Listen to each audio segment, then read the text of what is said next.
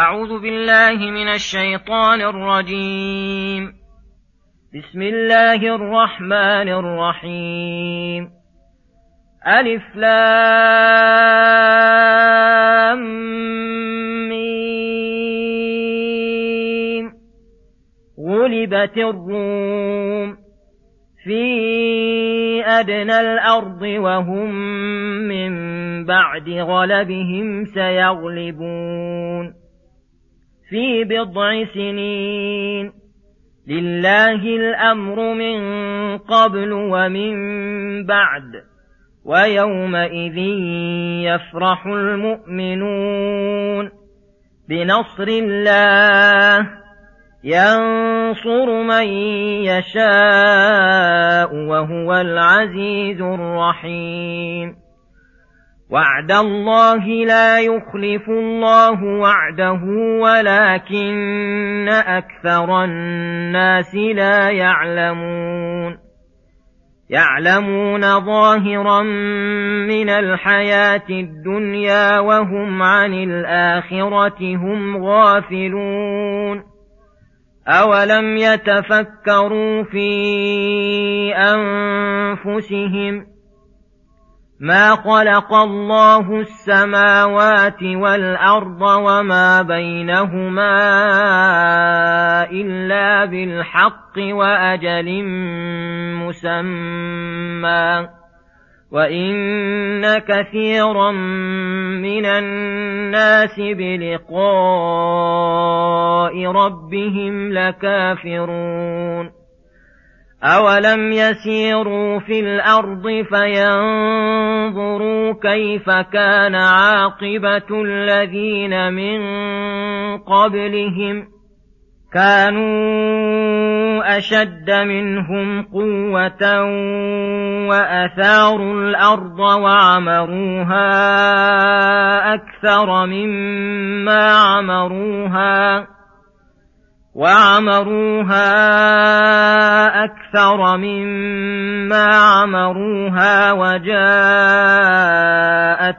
رسلهم بالبينات فما كان الله ليظلمهم ولكن كانوا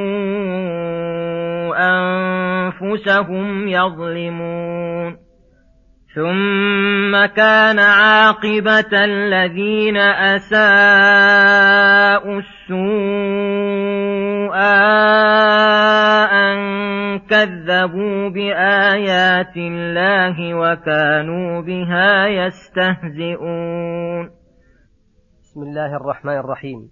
السلام عليكم ورحمة الله وبركاته. يقول الله سبحانه: ألف لام ميم غلبت الروم في أدنى أرض وهم من بعد غلبهم سيغلبون. الآيات. كانت الفرس والروم في ذلك الوقت من أقوى دول الأرض وكان يكون بينهما من الحروب والقتال ما يكون بين الدول المتوازنة. وكانت الفرس مشركين يعبدون النار.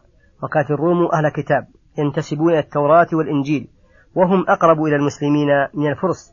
فكان المسلمون يحبون غلبتهم وظهورهم على الفرس. وكان المشركون اشتراكهم والفرس في الشرك يحبون ظهور الفرس الروم. فظهر الفرس الروم وغلبوهم غلبا لم يحط بملكهم بل أدنى أرضهم ففرح بذلك مشركو مكة وحزن المسلمون. أخبرهم الله ووعدهم أن الروم ستغلب الفرس. في بضع سنين تسع أو ثمان ونحو ذلك مما لا يزيد على العشر ولا ينقص عن الثلاث. وأن غلبة الفرس الروم ثم غلبة الروم الفرس كل ذلك من مشيئته وقدره ولهذا قال لله الأمر من قبل ومن بعد. فليس الغلبة والنصر لمجرد وجود الأسباب إنما هي لابد أن يقترن بها القضاء والقدر. ويومئذ أي يوم يغلب الروم الفرس ويقهرونهم يفرح المؤمنون بنصر الله ينصر من يشاء. أي يفرحون بانتصار مع فرس وإن كان الجميع كفارا ولكن بعض الشر أهون من بعض. ويحزن يومئذ المشركون وهو العزيز الذي له العزة التي قهر بها الخلائق أجمعين. يؤتي الملك من يشاء وينزع الملك ممن يشاء ويعز من يشاء ويذل من يشاء. الرحيم بعباده المؤمنين حيث قيض لهم من أسباب التي تسعدهم وتنصرهم ما لا يدخل في الحساب. وعد الله لا يخلف الله وعده فتيقنوا ذلك واجزموا به واعلموا أنه لا بد من وقوعه. فلما نزلت هذه الآيات التي فيها هذا الوعد صدق بها المسلمون وكفر بها المشركون حتى تراهن بعض المسلمين وبعض حتى تراهن بعض المسلمين وبعض المشركين على مدة سنين عينوها. فلما جاء الأجل الذي ضربه الله انتصر الروم على الفرس وأجلوهم عن البلاد التي أخذوها منهم. وتحقق وعد الله. وهذا من الأمور الغيبية التي أخبر بها الله قبل وقوعها ووجدت في زمان من أخبرهم الله بها من المسلمين والمشركين. ولكن أكثر الناس لا يعلمون أن ما وعد الله به حق فلذلك يوجد فريق منهم يكذبون بوعده ويكذبون آياته.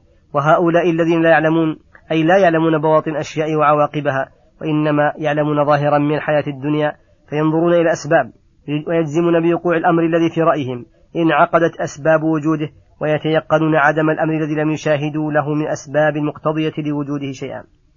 فهم واقفون مع أسباب غير ناظرين إلى مسببها المتصرف فيها. وهم عن الآخرة هم غافلون. قد توجهت قلوبهم وأهواؤهم وإرادتهم إلى الدنيا وشهواتها وحطامها فعملت لها وسعت. وأقبلت بها وأدبرت وغفلت عن الآخرة فلا الجنة تشتاق إليها ولا النار تخافها وتخشاها ولا المقام بين يدي الله ولقائه يروعها ويزعجها وهذا علامة الشقاء وعنوان الغفلة عن الآخرة. ومن العجب أن هذا القسم من الناس قد بلغت بكثير منهم الفطنة والذكاء في ظاهر الدنيا إلى أمر يحير العقول ويدهش الألباب.